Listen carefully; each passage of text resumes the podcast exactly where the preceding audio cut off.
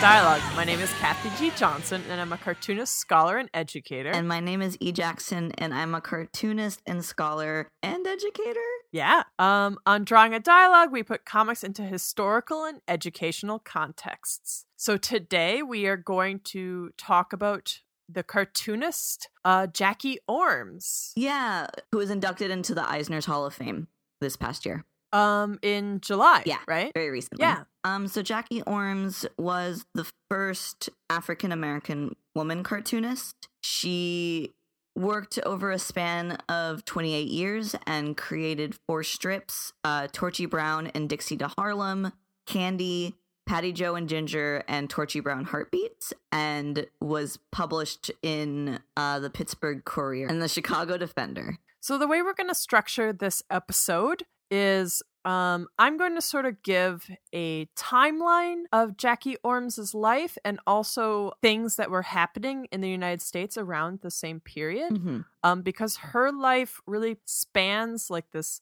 this century of really eventful moments in American history. Um Yeah. she was part of the civil rights movement. She was born right before the Harlem Renaissance. I mean all these things that are like the context for her life. And then E is going to bring in other sources and add depth to her life. Yeah. So let's get Yeah, started. Yes. Let's get started. So, Jackie Ormes was born in 1911. There's a couple of things I want to talk about before that, though. Um, so, 1865 is when slavery in America ends with the 13th Amendment. Mhm. And so, me and E just like hurriedly tried to look up information about her parents specifically because she really was born about 50 years after slavery ended Mhm. and as an African American person, um, she likely was related to enslaved peoples. Mhm. But there's just a few things that we know about her parents. Did you want to tell us about them? Yeah. So she was born, like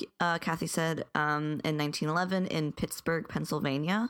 Her father, uh, William Winfield Jackson, was was the owner of a printing business and was the proprietor of a movie theater. And her mother, Mary Brown Jackson, uh, was a homemaker, uh, so worked, you know, at home. Um, her father died in 1917 when she was six from a um, motor vehicle accident. Um, and one of my sources says that after that point, her and her older sister lived with their grandmother while her mother worked as a live-in maid, and then a different source I say have says Mm. aunt and uncle instead of grandmother. Um, so there's some one of the things that happens that I've noticed is that so, there's like some conflicting dates uh, and some conflicting like details that it seems aren't like concretely known, which happens sometimes with historical figures where a lot a lot of the the like smaller details are like they it, it like it's wibbly what's the actual Um, what should actually we talk happened. about Yeah. the main book that we used to research her life? Yeah. So there there is a lot of literature on Ormes, but in terms of actual like books, there's really only um Nancy Goldstein's book, which is the one that we were working with. Nancy Goldstein's Jackie Ormes, the first African American cartoonist um, that was published by University of Michigan Press in 2008. Nan- uh, Nancy Goldstein is white, Um, as are we. as are we, and we felt it was important to kind of be upfront about that. It, I mean, it changes. Um, it's a biased opinion that this author was coming Mhm. from. I mean, you just have to take into account that some people might have blind spots for certain aspects of Yeah. stuff. I mean, that's just what life is. Yeah, yeah, But you did find a couple of black authors who wrote about Jackie as well, Mhm. right? Yeah, and um, I mean, she was published in a lot of black newspapers, so there's a lot of like black cultural literature that focuses on her. Awesome. Um, it's just books, like specific, like academic tomes, Yeah. where it's a little bit, you Mhm. know, which is an interesting, I guess, uh, you know, who gets written about in academia. Absolutely. right? And that's why like her childhood is like, you know, just like you were saying, it's hard to find specific evidence of her childhood, and a lot of that might be Yeah. because she was a black woman and it wasn't recorded until 2008. Um, Yeah. even though she was basically a celebrity in her lifetime. so again, she was born in 1911. I wanted to throw back just a couple of years. That 1907 is when the Courier begins, which is a black newspaper. So I mean, her lifetime, and even her father ran a printing press, right? So her life is Yeah. very, very tied to newspapers, specifically black newspapers and black presses. Yeah. Um she actually before she was and this is um I'm citing from an article on New York Amsterdam News, uh, Meet Jackie Ormes and Torchy Brown by Jasmine K. Williams. She actually was writing for the Pittsburgh Courier before she was out of high school. Oh wow! Yeah, she was before she was out of high school. Her articles were appearing in the Pittsburgh Courier, which hired her as a cub reporter when she graduated. So, like, very young, very early, getting involved in like the newspaper circuit, and she worked as a reporter as as well as a cartoonist. so she would have graduated around 1930. Um, so if Yeah. she started in high school, it would have been late 20s. Yeah, I have a couple more um sort of dates for what's happening in the United States while she's in high school. yes, Um, so from 1916 to 1930 is the first gr- Great Migration. Mhm. And so that is going to be um, African Americans from the South moving north for things like opportunity. Um, there's a lot more we could get in on the history of that, but I just wanted to say that there's sort of like a lot of this like movement Mhm. during her childhood and sort of excitement, right? So also Mhm. was happening in 1924 to 1929 is the Harlem Renaissance. Um, she would have been a child and in high school during this time period, so she just missed it. But I feel like the Harlem Renaissance, um, which was the rebirth of African American arts, which was an intellectual, social, and artistic movement that took place in Harlem and New York. So it was like music, fashion, writing, artwork, all that stuff, like an intellectual movement. Mhm. I feel like that really informed her. Yeah, actually, um, uh, Goldstein writes that a sizable African American population lived in. So she was born in Pittsburgh, but she lived in a suburban area called um, Monongahela. Hmm uh, which I'm sure I'm butchering, but um, and there was a sizable African American population that lived there in the 1910s and 20s.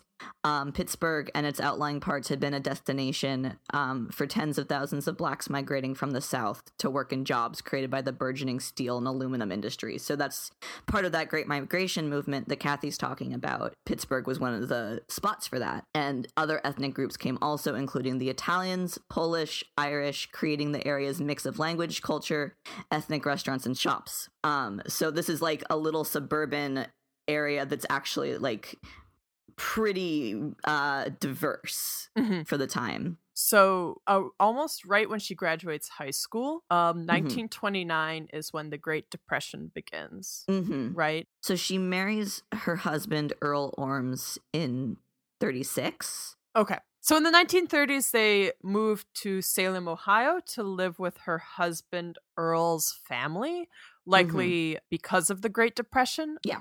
But I remember in the reading, in the Goldstein reading, their household was really happy. Like there was a lot of people. They they never um really they were obviously affected by the Great Depression, but they didn't um suffer a lot of poverty from what my understanding. Like it was a very well off family, the Ormeses. Yeah, the Ormeses were fairly. I, I remembered. I don't have the exact page, but I know there was a, a Goldstein says like the, was quoting one of the sisters and was like the Ormes men were never out of work.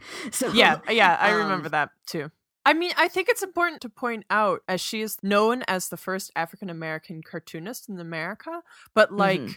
I think it's important to point out that she is from like affluence in some manner right hmm i don't i, th- I think that's an important aspect to uh, point out about this historical figure I agree. so 1937 is when Ormes starts her first cartoon. Is this her first cartoon or is this her first like running series? Do you know? She was probably drawing before this point. She did drawings for her school yearbook. awesome.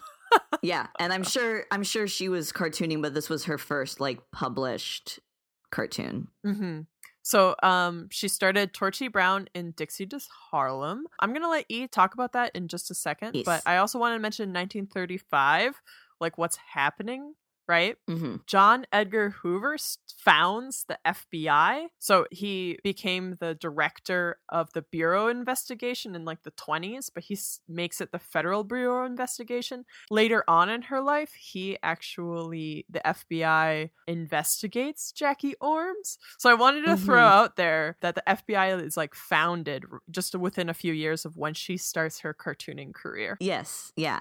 So Torchy Brown uh, in Dixie to Harlem is her first uh, published comic strip. It's it runs in um, the Courier. Um, we haven't ever talked really about like s comic strip history.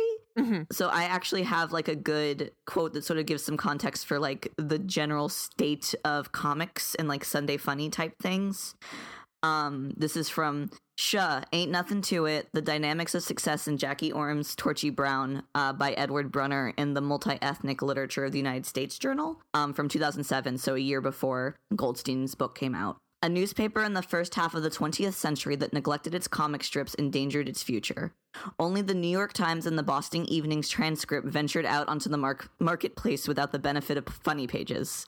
To meet this nationwide demand, corporate syndicates had stood ready since the 1920s to supply comic strips in batches pre printed for newspaper publishing. These features for syndication were chosen for wide appeal, so even material aimed at the adult end of the comic strip audience was supposed to skirt controversy. Yet, what was deemed non controversial by King Features, the syndicating arm of the mighty Hearst Empire, um, Hearst referring to um, William Randolph Hearst, Hearst and Pulitzer were like the two important figures that like sort of started weekly publishing and also cartoon like Mm. strips. Um, and I can talk more about that, but if needed. But um, so uh, syndicating arm of the mighty Hearst Empire was almost certain to affront readers of the weekly papers published by and for African Americans.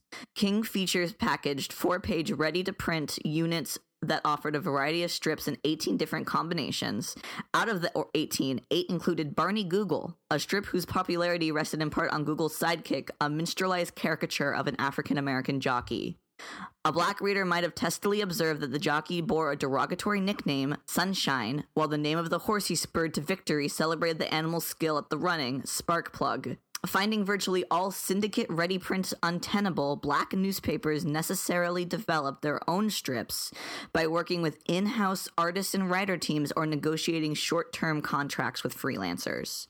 So that's like where Ormes was. She worked on contract for these newspapers because they wouldn't. Black newspapers generally didn't run the the widely syndicated strips that were uh, very like derogatory. Yeah, so she was working for at this time 1937, she had already been working for newspapers. Like she's very much a reporter, Yeah. right? Yeah. She's very politically engaged, uh, knows the current events. And she starts to draw this comic, but she's also working specifically for, she only works for black newspapers. Mhm. And I think we can probably get into this a little bit later on, but like, so white news- newspapers that came out daily um, weren't covering African American issues, right? Mhm. So the black press started, and that was like usually on Saturdays, so it was just weekly. Mhm. And this also affected the way that comics um, were produced, right? So the daily strips that were mostly white artists for the daily newspapers, they ended up creating teams because you had to create a new strip every day. But they actually, Jackie Ormes and other black cartoonists working in the black press, all their stuff is almost 100% authored by them, right? They didn't Yeah. have a team of people helping them, um, which I think is really interesting. Yeah, no, that is really interesting. Um, like considering just like different modes of production, and I th- I think Ormes in interviews talked about she tried to work with writers and just didn't like what Oh, they yeah. wrote. yeah she tried to uh, well, she specifically said like something like she wanted to pay for punchlines but they were bad Yeah. so she wrote her own and she has another uh, quote that she she she said about Torchy Brown to, in Dixie to Harlem. hmm Um, she says that I had never been to Dixie, but I worked in a newspaper office and I read everything that was in the paper. hmm It was a whole lot about struggles, segregation. Yeah, So that was part of what inspired her to make this comic. yeah. So she's doing this political reporting, and then it's influencing her cartoons. And then she quits the Courier in 1938. She was Yes. only drawing Torchy Brown to in Dixie to Harlem. Um, I have a year. How long 12 was months. it? Was less than that. 12 months. It was a It was perfect a- year. It was a so perfect year. it maybe was like a year contract, Yeah. right? That's like the theory. Yeah, I also think it's important. Um, so in uh, her and uh, her husband are married in the 30s. Um, they have a daughter, Jacqueline, who dies of like when she's around three years old, and then Torchy Brown and Dixie to Harlem starts the year after that. So in 37, Mm. and They never had another child, right? yeah, they never had another child. There's a lot of a lot of the analysis I found in the Goldstein book mentions this, and a couple others uh, that the cartoons are almost like a surrogate for her, which feels like a, a editorializing in a strange way to me. Feels a little sexist. Yeah, like Goldstein says uh, specifically that like some family members worried that the like the little girl character in Patty Joe and Ginger uh, was a kind of substitute for Jacqueline, and that the motivation for creating the character might not be emotionally healthy, but the family's fears were apparently unfounded. So I so I don't know like I don't know who who in the family that Goldstein was talking to that like was expressing that or like, you know what I mean. Um, But I do think the fact that Jackie was on her way to be a housewife and a home and a um, mother, Yeah. a stay-at-home mother. I mean, especially in this era, right? Even before the 40s, and then she just sticks with the newspaper and starts drawing. yeah Um, I think she uh, starts to pursue a career, and not that that has to be a choice Mhm. but especially for a woman of this time period i don't think it's um not reasonable to mention that um she decided to not have uh, another child Yeah. after the death of her child so Torchy, uh, Torchy Brown and Dixie to Harlem um, is about Torchy Brown, a young woman who leaves the South and moves to Harlem and gets involved in the Cotton Club, which was a w- relatively well-known, like important uh, club, uh, jazz club during the Harlem Renaissance. And uh, Kathy brought up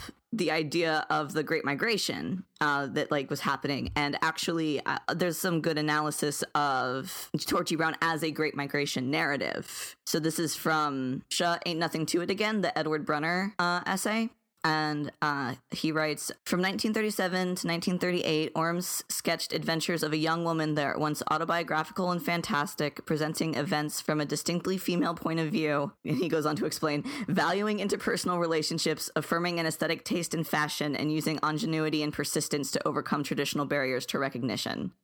Even as Ormes outlined in her heroine's progress from Dixie to Harlem, a version of a Great Migration narrative, she also disputed key elements in that narrative, depicting the black urban North as an environment of both danger and opportunity. The volatility of that northern setting was both acknowledged and confronted in Ormes' decision to present her heroine as aspiring to and attaining a position as a performer in the Cotton Club. By exploring the lifestyle of an entertainer in a near mythic setting, Ormes celebrated and amplified the success of African Americans who had achieved wide respect for their skill as hardworking and talented professionals. Uh, in several episodes, moreover, Ormes provocatively conflated the artistry of improvisation and swing music and tap dance with the form of her own comic strip. Ormes, in the process, left a record of a moment in the evolution of American jazz that also aligned the comic strip as a mass culture form with another popular art. Um, so I thought I think like it's important to put this in the context of like this is a this is sort of a great migration narrative. It's about a, a young girl from Dixie deciding to go up north to become a performer uh, during the Harlem Renaissance.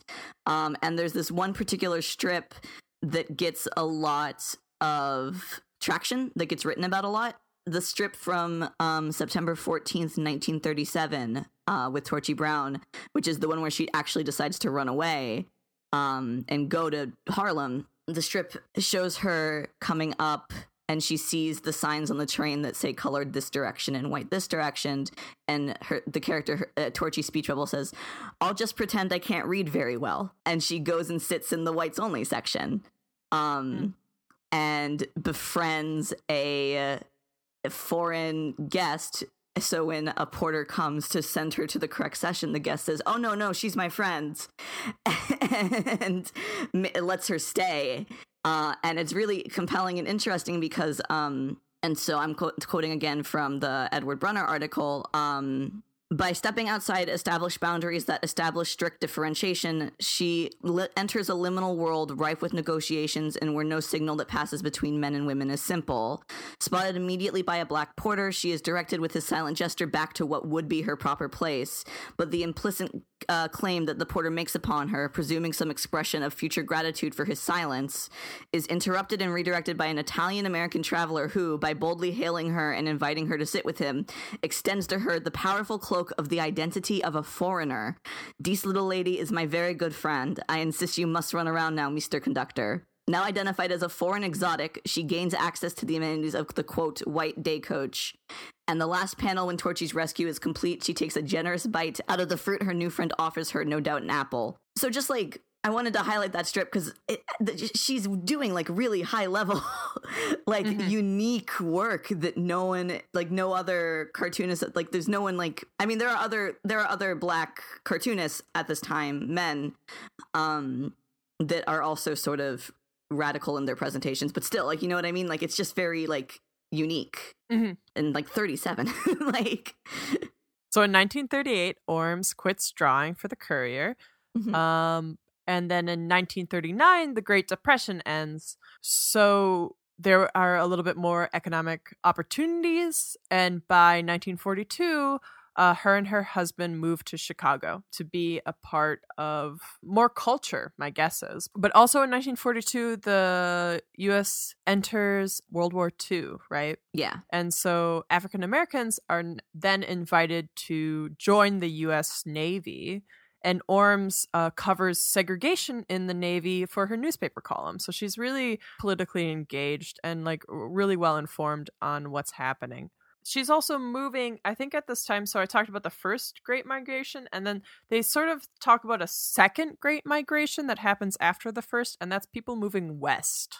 Yeah. So but it became obvious to Jackie and this is from Goldstein's book. But it became obvious to mm-hmm. Jackie and Earl in 1942 that their own great expectations must be satisfied elsewhere and in a big city. Jackie's sister Dolores lived at the time in Chicago where she was pursuing a singing career and had described in letters the expanding job opportunities and vitality of life she found there. Jackie had begun to feel stifled in Salem, so she was still living in Salem at that time. Um, mm. And although Quote, Earl wanted to be near his family to feel secure, Jackie recalled years later. I needed Chicago. I talked him into it.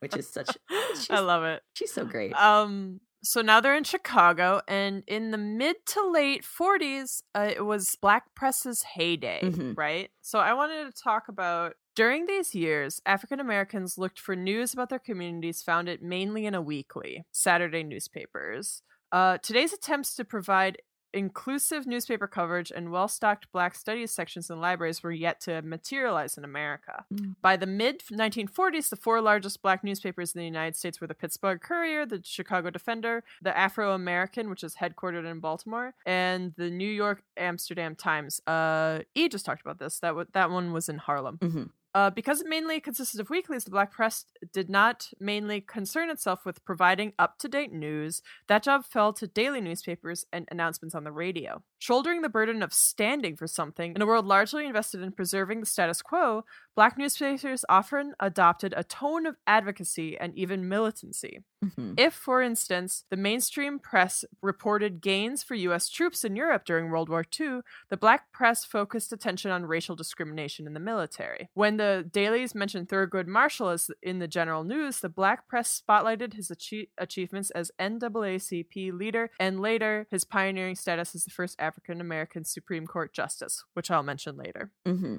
Indeed, newspapers were one of the only weapons available in the time in which African Americans could fight racial prejudice and injustice. Yeah. To go on. Cartoons added wit and humor to the colorful mix of the black press in the middle of the 20th century. But beyond their entertainment value, comics often carried messages of protest, satirizing unjust laws and social norms in ways that at times would have been risky for writers to take on in print. A lot like what EU had just talked about in Torchy Brown. Mm-hmm. Although publishers and editors may have been occasionally intimidated into reining in their writers and columnists, satirical cartoonists like Jackie Ormes and Oliver Harrington carried on unbridled entitled. One can suppose that editors saw these cartoons as a clever way to continue to criticize unjust and unfair laws and social policies while dodging the government's oversight. Mhm. So after Torchy Brown and Dixie to Harlem, there's a seven year break where she's doing political work and reporting and not cartooning. So the first comic that she does seven years after Torchy Brown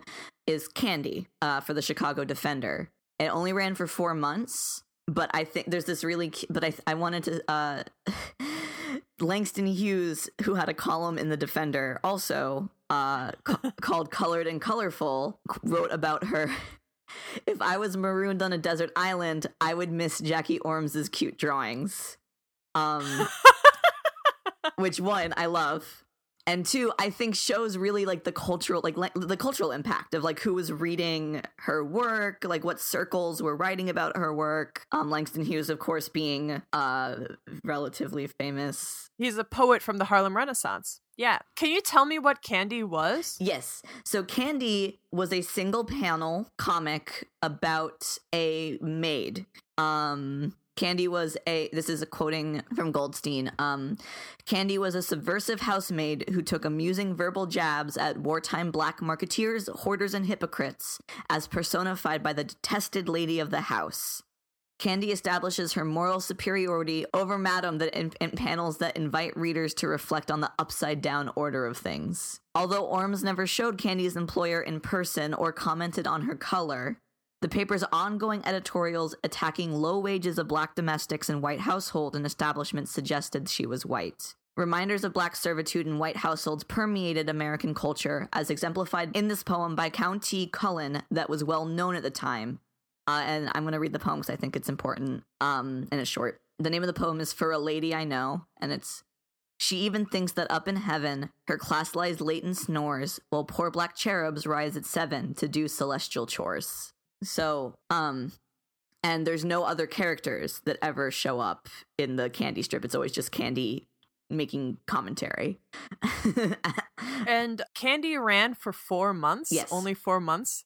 And then she moved from the Defender back to the Courier. yes. Possibly because she actually never got paid for drawing Candy. Yeah, she said that in interviews. Yeah. um she was getting paid because she also uh she wrote the social whirl and she wrote other newspaper columns Yeah. um for the defender but she was drawing candy without compensation Yeah. and then after candy um she got the fashion world's attention because in candy the um the character is wearing her employer's clothes Mhm. a lot and so uh, Ormes got the fashion world's attention. She started to make more commercial art. She worked for models. Um, she worked for style shows and fashion design competitions. And so she actually made a lot of clothing for theater hmm as well. So she started to do all this clothing design work after doing Candy, which I just think is wonderful. And then, in, still in 1945, so she goes back to the Courier. She ma- starts to work on Patty, Joe, and Ginger. Right. Oh, before we start Patty, Joe, and Ginger, days before the strip starts, the U.S. drops two atomic bombs on Japan, Mhm. which uh, sort of essentially ends World War II. Right. Um, did you want to talk about pinup art history? Um, I think it's worth just to say we could just use this to talk about how she draws black women differently than Yeah, so like in Candy, it's definitely informed by pinup art and fashion, right? Mhm. And so this was also something that was happening in World War II. Yes. And part of um, Goldstein's book, she talks about how black GIs couldn't hang up pinup art of Mhm. white women, right? So part of Jackie Ormes's art was to sort of make like these like sexy black women that black GIs felt safe to hang up. Mhm. Did you want to talk more about her style? Yeah. Um. So she's she's very interesting because she's sort of pulling on like this very high fashion pinup style. Um.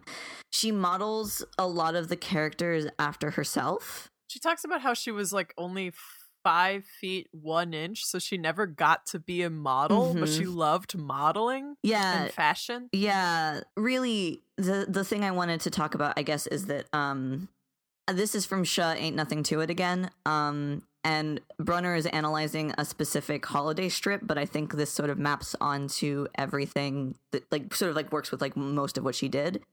The very look of Ormes' strip and the idea of a holiday party in which strangers mingle confirm the urbanity associated with the Pittsburgh Courier, a paper notorious for its tabloid news tales, its sensational headlines, and its photos with their frank appreciation of the female body.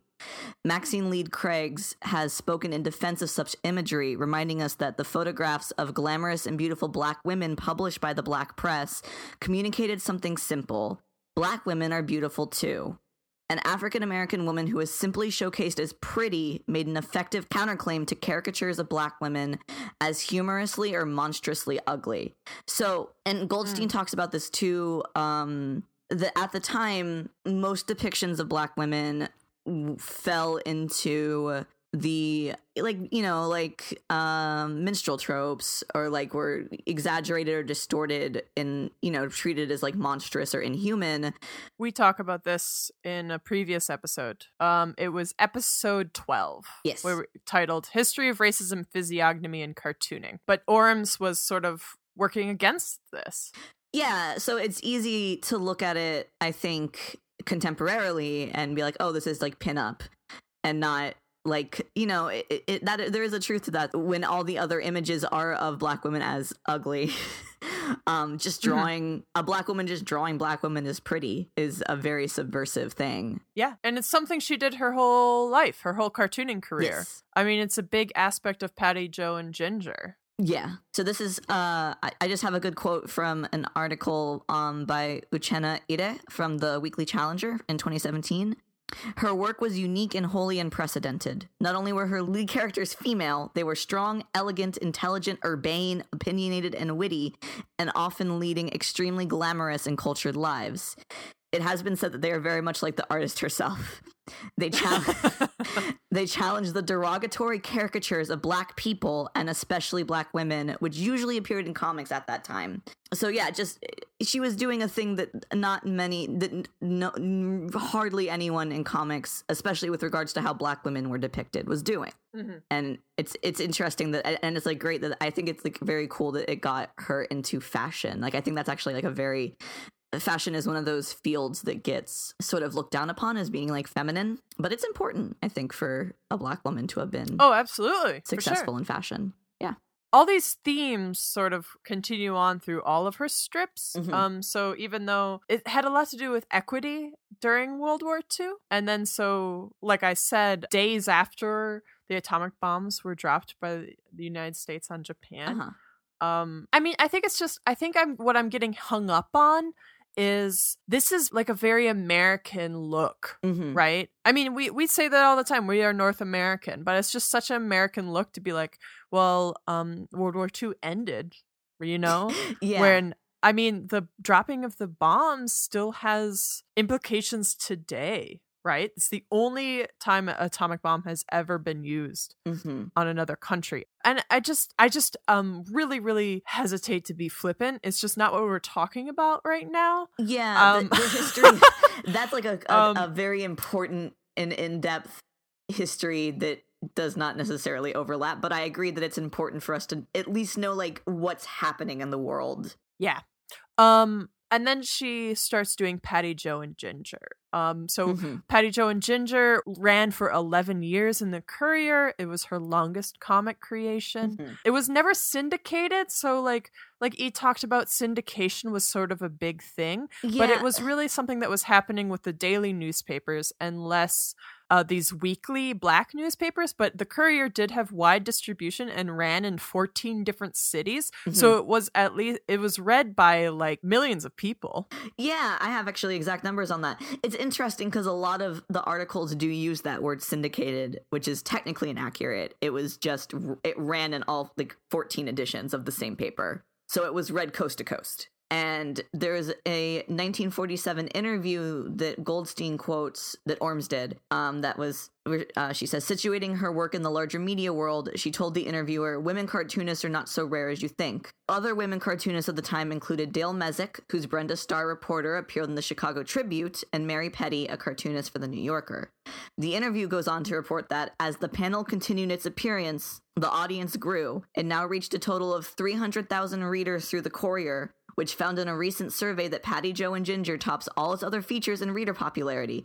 Syndication brings the total to 1 million readers. So in 1947, this interview does use the word syndication to refer to it being published in these different editions of the Courier. Right. And then so Goldstein sort of goes on that there were different editions because like it would have this broader framework of the courier, but then it would also have it would swap out stories for like more local Yeah. stories. It, it was the same paper. It was just a paper that had branches in different locations and did local, Yeah. like to that location. And I think it's okay making it a little bit messy because I Yeah. think that's what I mean history isn't neat, right? And I think it's good to talk about it like this. I just think it's like interesting the way that like some sources you syndicated, some sources like technically it's not, but basically, I mean, it functioned. It was as close as I think a black cartoonist got to at that time. And I think it, it is indicative of what was special about black newspapers at this time too. Yeah, exactly. So right before this, Coulton Waugh observed in his 1947 book called The Comics Mhm. that at this time in the United States, a lot of the comics were about jokes and laughing. 1946. Mhm. So it's like sort of what the United States wanted after World War II and all these GIs are returning home. Mhm. They wanted to laugh. Yeah. so that's what Jackie was making comics in during this time period. And it's I think there's like an interesting observation that Goldstein makes um, that Patty Joe and Ginger doesn't get as much written about it. Torchy Brown in Dixie to Harlem and then the later Torchy Brown Heartbeats uh, have a lot of the focus of people's analysis. Mm. I think uh, Goldstein posits like precisely because of the fact that it comes across as like more lighthearted and like less political. But she says, in truth, the very thing that made Patty Joe and Ginger compelling, the depiction of a precocious and witty little girl and her attractive big sister, may have disguised the cartoon's polemic commentary, misleading readers into thinking that this was children's fare or somehow frivolous in content. Readers would not always find heart hitting political satire in the cartoon. Many gags focused on Patty Joe ribbing Ginger about her appearance and clothing. On one level, jokes such as these could be read as light humor.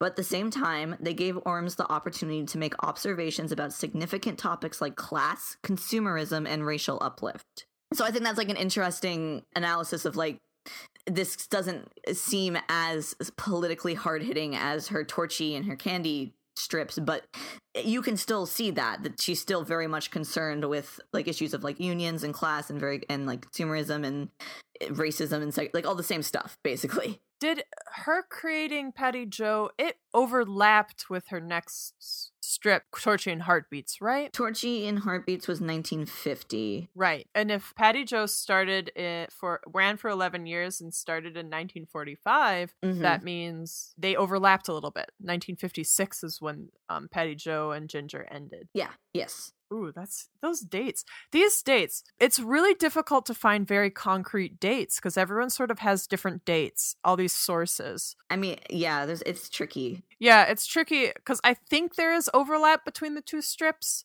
but also Torchy and Heartbeats end in 1954, and I just said Patty Joe runs for 11 years, and so it would theoretically end in 1956, which means, but that's wrong. So, I mean, it's possible that she stopped drawing it, but they re- they kept it in syndication. but it's stuff like this. It's honestly stuff like this. I mean, this is why we're trying to build this podcast, right? We're Yeah. trying to talk about this history because some of it.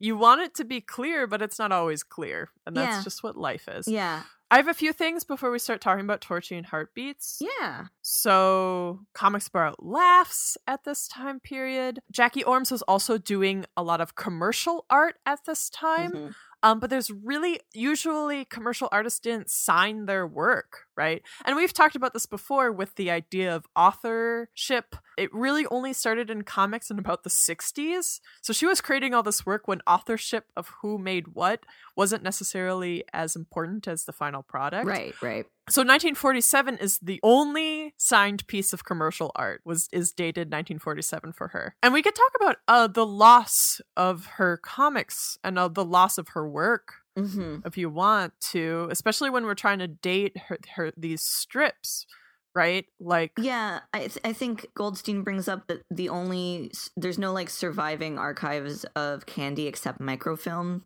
There's no like hard copies anymore of it. Um, but it is yeah it's they're really hard to find like and i think i mean i think this is the interesting thing about comics as a medium is that like only a couple of people who were deemed like important their stuff got preserved Yeah. And then she says herself, she didn't save a lot of her original artwork. yeah Because she said, when you are in it, it just seems like it would be endless. Yeah. Right. So, like, why would you save it if you're just going to draw another one tomorrow? yeah and the idea of collecting was not a thing Yeah. That's another thing that happened in the 60s, too. Yeah. Comics. So, also at this time, 1948 to 1958 is when the FBI investigates Jackie Ormes. yes So it was over a period of 10 years. so this is the red scare right Um, so in the late 1930s and early 40s, some of Chicago's black community had turned to radical politics and the Communist Party, Mhm. believing that promised a fairer alternative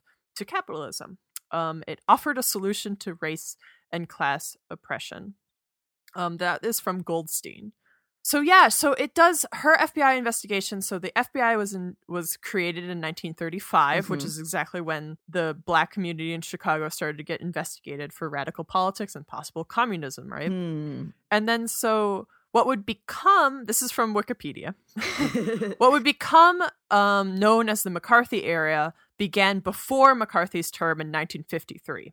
Following the Red, first Red Scare, President Truman signed in 1947 an executive order to screen federal employees for association with organizations deemed totalitarian, fascist, communist, or subversive, or advocating to alter the form of government of the United States by unconstitutional means. Mhm. And Ormes also actually attended some Communist Party events, yes possibly because the objectives of the Communist Party overlapped with other reform movements such as civil rights and economic opportunity, which we already know Ormes cared about. And honestly, she was also a reporter. yeah Like she probably just went to stuff a lot. yeah Right? So this is um Truman started this in 1947 and her investigation starts in 1948, right? So the FBI is already on her case because she is a public figure. Yes. She works for newspapers. sh- they inter- so they interviewed her for 10 years she's she in her file she says that she's not affiliated with the communist party i do like this quote from goldstein which is hoover's list of potential subversives put ormes in excellent company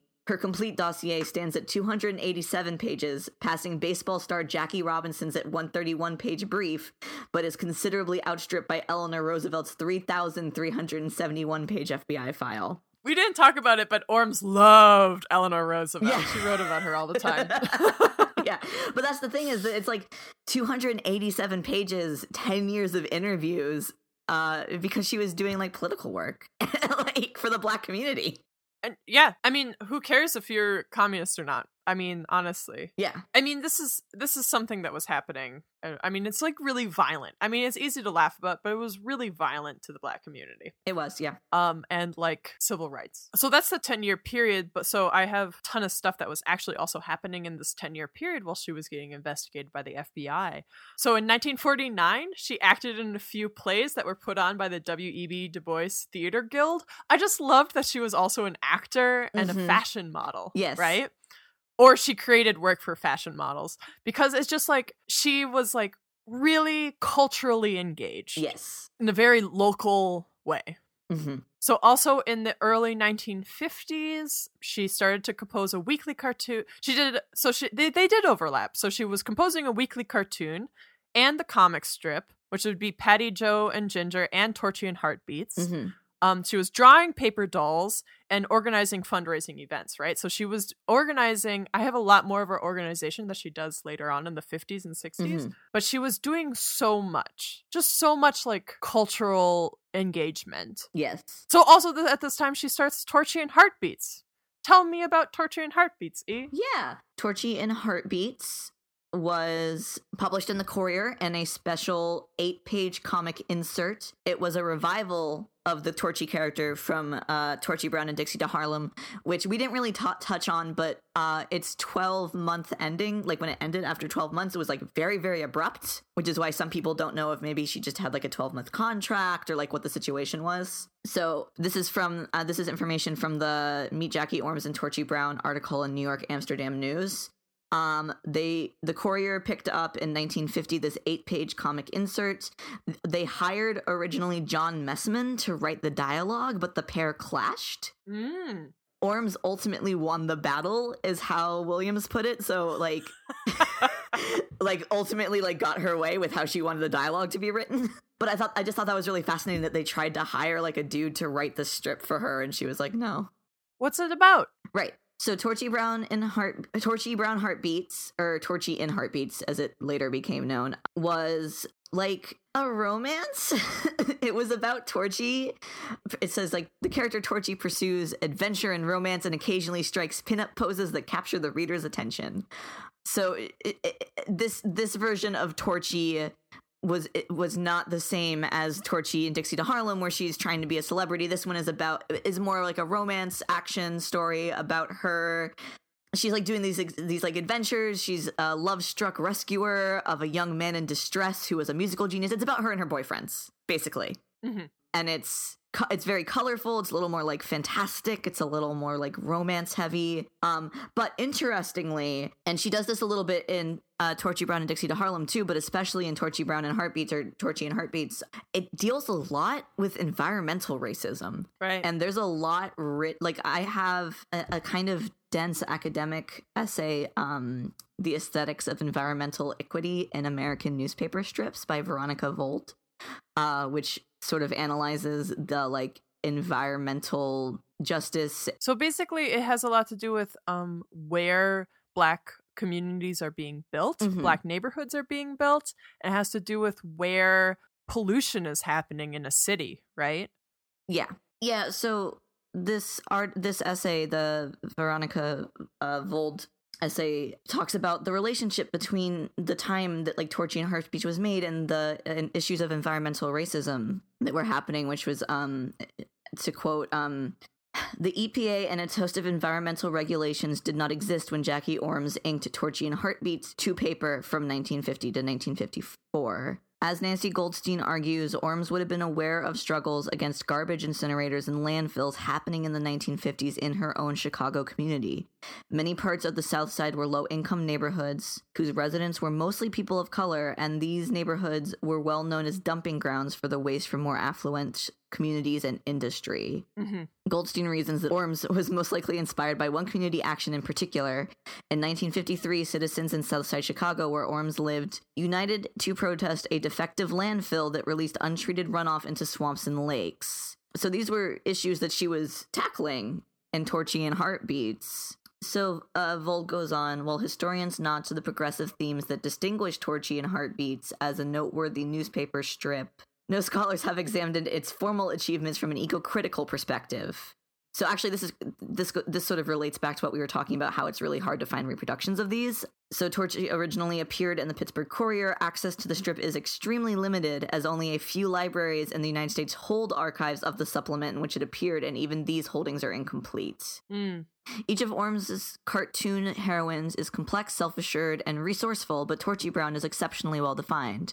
Ormes reflects that, quote, Torchy was no moonstruck crybaby, and that she wouldn't perish between heartbeats. I never liked dreamy little women who couldn't hold their own.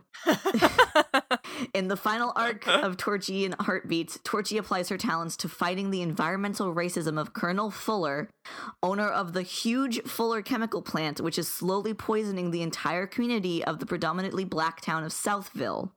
Um, the strip in particular this comes from is in July of 1953. So that was that's fictionalized, but it's a fictionalized version of the South Side of Chicago, right? Southville, yeah, Southville South Side. And again, directly commenting on the 1953 protest, right, of the defective landfill. Mm-hmm. Um, Torchy at first doesn't see Southville as an environmental riskscape, uh, and the word riskscape. She's talk. This author is working with the idea of uh, risk horizons, um, which basically refers to like how a character's perception of toxic risk as a risk. So like their awareness of environmental pollution as a risk. Mm-hmm. So, um, Torchy at first doesn't see Southville as an environmental riskscape that will require her to negotiate life or death.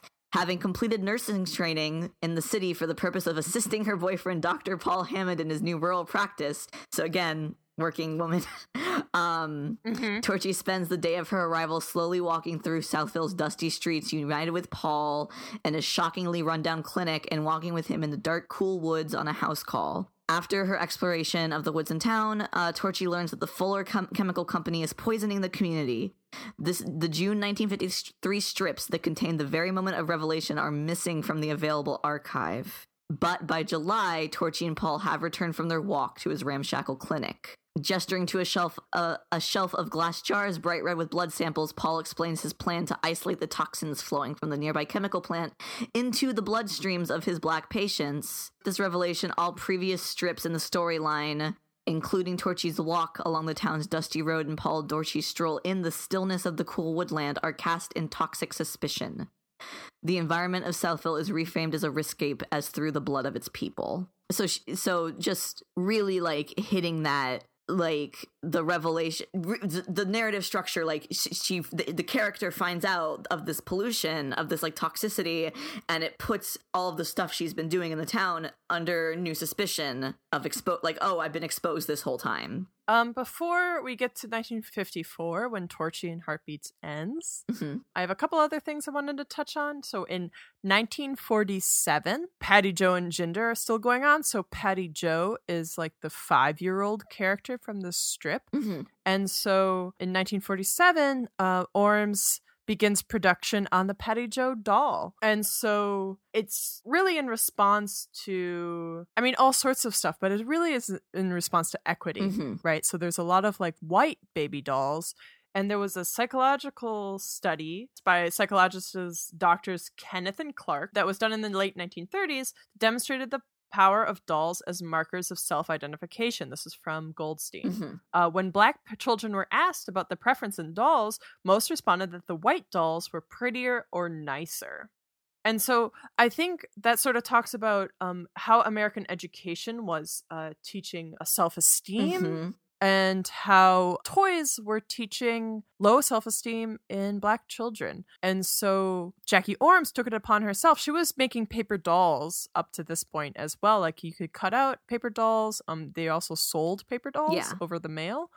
So that was sort of an extension of her fashion. yeah But she also started creating a physical baby doll known as the Patty Joe doll, which had the most clothing available for a doll. Because there were black dolls, but they weren't original, right? They were white dolls that were painted Yeah. with um, a darker skin tone, right? Yeah. So she um she designs it and she she leads this effort. She goes in, she studies the doll market, she designs this Patty Joe doll. She sought advice from marketing insiders because originally I think she was planning on trying to produce it herself. Um but ends up approaching the Terri Lee company, uh, which was a, ma- a manufacturer whose line of dolls uh, already included a black girl and a black boy, along with their elaborate wardrobe. So there were uh, like other black. D- this company had black dolls that were a little bit like ahead of the other ones, but they weren't. They Mhm. still weren't made by a um, black woman. And the thing that's really interesting about the doll is that she painted the face, some of the faces herself. In order to train the factory artists, like she trained them and painted them herself. Wow. Yeah, Um, chemists hasn't developed a way to dye plastic to have uh, different skin tones. So all the dolls had to be spray painted. So I mean, it's just interesting how technology also reinforces racism, right? yeah. I wanted to point that out specifically because I mean she's talking about environmental racism. Um, she's directly addressing the racism of, of the toy industry, um, which affects the psychology of growing black children. And so I, she was just going at politics and equity of her day from many different angles. She was just a very talented, engaged person. So that the doll is 1947 Mhm. and then 1951 um, she created a patty joe and ginger cartoon Yeah. that referenced the fbi hounding the character of another black cartoonist at the time who was also having his own fbi troubles Yeah.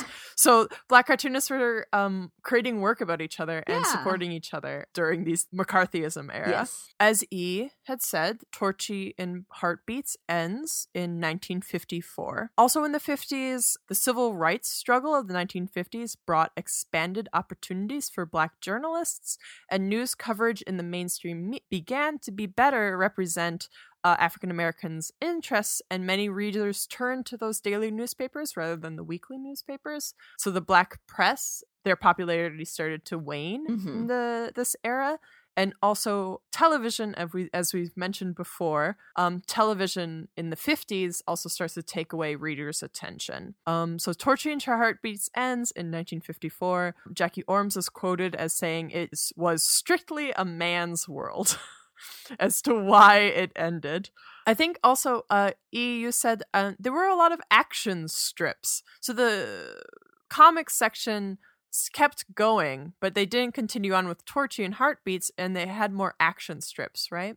Yeah. Um. So in I have this book, uh, "Children of the Yellow Kid: The Evolution of the American Comic Strip" by Robert C. Harvey, um, which address Ormes or I think any black cartoonist at all. But it does talk about the different eras and the chapter on the 1950s like onward actually starts talking about uh how syndicated cartoons you know they weren't political uh but during this time period you get little abner you get you get doonesbury you get like all these more political strips actually. So like ormes was doing all this great political work and then as her career as she sort of like moves away from cartooning other cartoonists start white cartoonists rather catch up and start making Mhm. like pogo deals a lot with environmental racism and that started in the 40s um it just it's like a very interesting like shift right Mm-hmm. But to quote Goldstein, by the time Ormes puts down her cartoonist pencil for good, she earned prestige, admiration, and celebrity status. Mhm. And she really uses this um, status that she's gained for political engagement. So 1954 is um, when the Supreme Court rules on Brown for versus the Board of Education, yes. um, which unanimously agreeing that segregation in public schools is unconstitutional. And Thurgood Marshall, who we mentioned before, um, had a large part in this ruling. To move on, 1955 is when Emmett Till is murdered. Martin Luther King Jr. is instrumental in leading the Montgomery bus boycott. So this is also when Rosa Parks uh, refused to move to the back of the bus. Um, so when Jackie Ormes quits, um, during this time, the civil rights era, the beginning, like the really ramping up of the civil rights era, new- newspapers still had black people absent. Mhm. Um, maybe not in the news articles per se, but in the cartoons. So uh, this is from Goldstein. Just as offensive as the use of ethnic stereotypes in cartoons was near absence of realistic black people as characters. Novelist John Updike noted that for decades, even the New Yorker magazine failed to use include black characters in its usually hip and socially aware cartoons. Of the New Yorker era from 1955 to 1964, he commented the foremost domestic issue of the time was the struggle of the black minority for civil rights, yet people of color were almost totally absent from these cartoons. Fortunately, newspapers seemed to be more responsive than sophisticated magazines were to the issues of inclusion. As the civil rights struggles of the 1950s raised the consciousness and changed the laws of the nation, newspapers comics, both in the mainstream and the black press, changed as well. A few black artists began cartooning for the dailies by the 19, mid 1960s and brought their realistic black characters along with them, like Morrie Turner in Wee Pals and Brumsic Brandon Jr. in Luther. Mhm.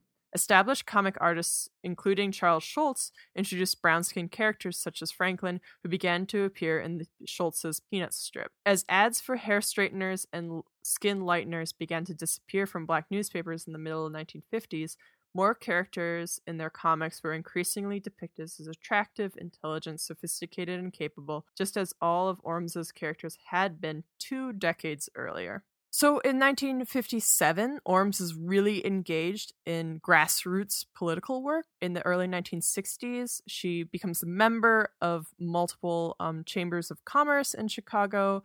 At the same time, the uh, lunch counter boycotts are happening in America. Mhm. Um, so she becomes she joins like multiple board of direct directors um in uh, in Chicago. Um, so She becomes a board director in 1962 for the Clarence Darrow Community Center, a facility that provided recreation, education, and counseling for residents of Chicago's housing projects um, and the surrounding area. In 1962 alone, the center served over 25,000 Black people and children. Yeah. 1963 is when there was the March on Washington and Martin Luther King's I Have a Dream speech. And then she, so she stops cartooning. The mainstream starts to pick up what she had been doing two decades earlier. Yeah. And she does really strong political work. Yeah. She helps found. I got like so many, so much stuff. She supports the DuSable um, Museum of African American History in the 1970s and 1969. She helps initiate the Joseph Jefferson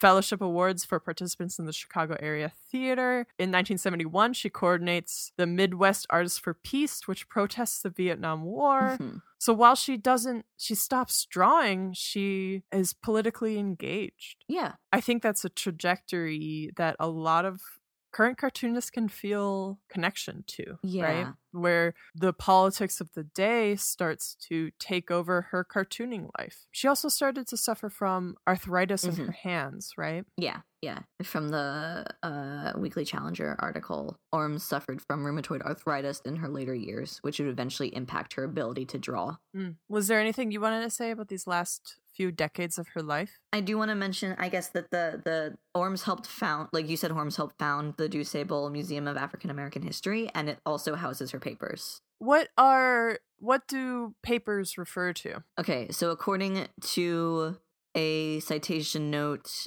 from the University of Chicago's Black Metropolis Research Consortium, the Jackie Ormes papers are arranged into four series Art and Writings from 1938 to 1958, Correspondence 1947 to 1985, Patty Joe Doll circa 1947, and Personal 1945 to 1985. Oh, that's wonderful. Yeah, so it has 0.5 linear feet. This is a tiny little Stack. stack. Yeah. six inches. So, um, Jackie Ormes passes away in 1985. Yes. In 1984, she went and visited a like doll group that collects dolls, and she was like a celebrity to them. They, the Goldstein talks about this. Goldstein actually herself is a doll historian, right? She's like a toy historian, and that's how she got interested in Jackie Ormes. Yeah, Is there anything else? Q and A with University of Michigan Press. She says that yes, that she. Oh, what does she say? She says, um, someone said, so how did you talk a bit about why and how you came to write this book? Um, you have a long-standing interest in dolls, right? And Nancy Goldstein says, yes, I came to write this book through my interest in dolls. I'm a doll collector and have written about doll history. Um, there are a couple of doll history books that have information about the Patty Joel doll, so she was curious to learn more about the doll, basically. Thank you. Thank you very much, Nancy Goldstein, following the truth. Yeah. Oh, I do want. I so before her, shortly before her death, she does an interview with David Jackson for the Chicago um, Reader, The Amazing Adventures of Jackie Ormes. It's like very hard to find this. find this. Um, the Reader has some of their 85 editions archived, but not the month that this was in, which was August of 85 this is just sort of a general call, but if anyone knows how to get their hands on a copy of this article and you want to like send, send it to us, I would really appreciate it because it seems very interesting. And again, Nancy Goldstein references this interview like a lot. Yeah, and a lot of a lot of the writing, like a lot of them have referenced it. So there must be an archive of it somewhere that I just don't have access to or was unable to find. But Yeah. Are there any um closing remarks you want to make? it, it felt important to me to talk about Ormes. I this was actually Ormes was one of the the topics that uh, I suggested like when we first started this podcast.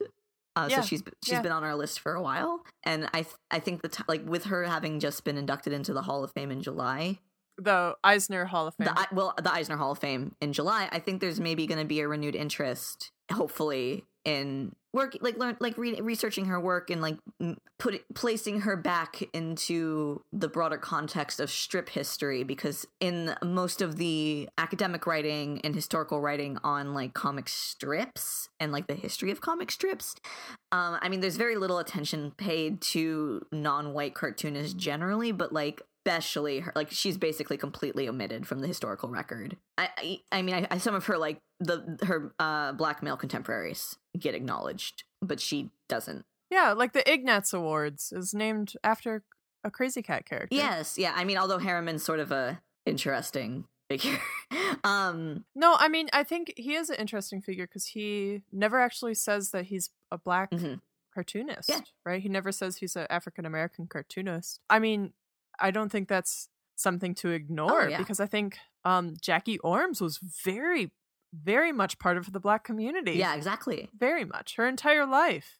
Yeah, and I guess what I'm saying is there's not in the context of like historical writing and academic writing that's more mainstream there's really not attention given to like the black press and how the black press interacted with cartoons and like used strips um and it's she's so important as a figure historically. That i Absolutely. that I, I hope to see her get more like i hope to see people place more emphasis on her and like talking about history again yeah yeah I agree wholeheartedly. Thank you so much for bringing this topic to me and scanning this book for me because it's hard to find.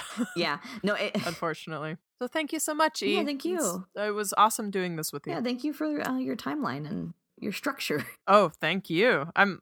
I mean, any any opportunity to do research on civil rights and especially Brown versus Board of Education and the rights of Black children yes. growing up is very interesting to me. It's very pertinent. Yes. Yes. Um, so, uh, our next segment is Letters to the Editor, where we talk about any previous topics um, and sources that we want to bring back into drawing a dialogue, or we talk about emails and correspondence that we've gotten. Um, hey, E, do you have anything for Letters to the Editor this month? Yeah. Um, so we could talk about the Ignatz just happened uh recently. I would love to. Yeah. Um so the Ignatz Awards is uh, annual awards uh, given out at Small Press Expo. Mm-hmm. Uh this was like a just a really wonderful celebration. Were you in attendance of the awards or were I was I was in the audience? You're going to put me on blast. I was not in the audience.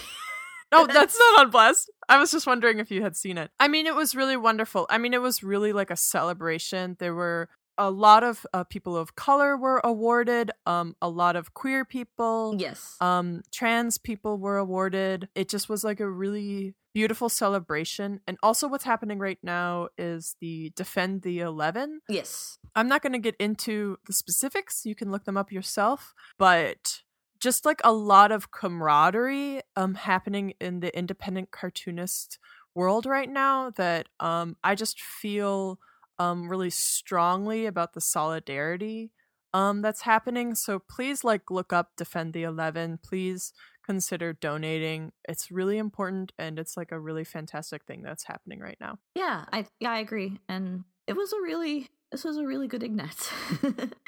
it was a really good Ignatz, and it was a really good small press yeah. expo. I, I, there was so much, such a sense of brotherhood and sisterhood and like siblinghood. siblinghood. Yeah, there was such a sense. Yeah, it, it felt very like uh, empowering. It was very empowering and supportive. Yeah. And I sort of, I want to really encourage anyone listening to this, even if you aren't listening to it, if you're listening to this like months later after we record it, I really want you to consider how you can engage with this solidarity that's happening right now. Yeah. Um, we we live we aren't working by ourselves, you know. We we live in such a um I mean everyone always lives in such a fraught time, but especially I feel like lately and we got to be each other's guards. Absolutely. You know, we have yeah. to so just finding ways you can like support each other, uplift each other, work with each other. um and that's what Jackie Ormes would want. Yes. That's what she did. Yes. Absolutely. Absolutely. So that concludes letter to the editor. Um I want to say thanks to Downtown Boys for their song Wave of History. It's off their album Full Communism. You can get it off their Bandcamp. Go listen. Full Communism. I haven't mentioned this on this program, but I wanted I pitched this song to E mostly because then I could say full communism every episode. um, hear that, McCarthy? well, and then you can get uh, notes off this episode at drawingadialogue.com. You can get all sorts of citation sources. Please look up our sources. Uh, we love it. yes. and yeah, and you can always email us at uh, drawing a dialogue at gmail.com. You can send us further reading. You can ask us questions or have comments.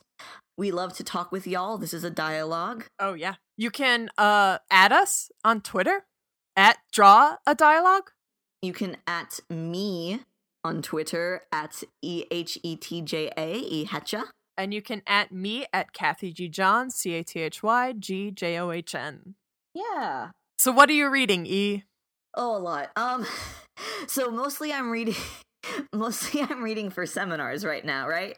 Um, Of course, you're a PhD student. yeah. So, uh, I j- just finished Discipline and Punish. Um, we read. I read um Grewal Inderpal Grewal's Home in a Harem, which I think is really interesting. Um, trans. It's transnational feminism, which is a field um that is sort of meant to basically instead of feminism being like a hegemonic white American force. It's like looking at like different feminisms in different localities and colonialism and how that impacted these things and it's very interesting. It's about like uh travel and how imperialism English imperialism sort of like created gender in India. But I also wanted to say I went to this really wonderful talk a couple weeks ago by Dr. Ebony Elizabeth Thomas on uh racism, representation and resistance in children's literature. Mm. So she t- is at the at University of Pennsylvania, and um, she works with how uh, race is represented in children's books, and particularly like slave narratives, um, and how that impacts Mm. children. Um, and she actually does this project where she sends like she has her and her assistants go into schools and they do a book club, and then they ask students questions about the books and like is like working on like a database of like different issues of representation and it's just like working with like this field that like li- literature about slavery this isn't actually w- the words of people who were enslaved. This is people writing fictionalized. yes this is Accounts? fictionalized accounts Okay. yeah like she, so for instance in the talk she talked about the um what was that book where they made a cake for george washington Uh, yeah, George Washington. George, Wa- birthday. so like yeah, like she talks, so so, like she talks about like these books, these fictionalized narratives, um, and like the both visual like picture books and also like prose books, and like how they impact children, basically, which is very interesting. So I I would highly recommend looking into her research, and I'll put a link to her in the notes. Awesome. See, this would have been uh, great for the letters to the editor section. Well, All right. I didn't think about Um, that. So, Kathy, what are you reading? I'm reading another J.G. Ballard book. I read High Rise um a few months ago. I talked about it on this podcast. Um now I'm reading Concrete Island. I like it. It's sort of like Camus, sort of has like a surrealist element. It's like what I wanted Camus to be. Mm-hmm. And that's it. Yeah. Thank you so much, E, and thank you very much for listening. Thank you. We'll see you next time on. Bye. Thanks to our intrepid volunteers.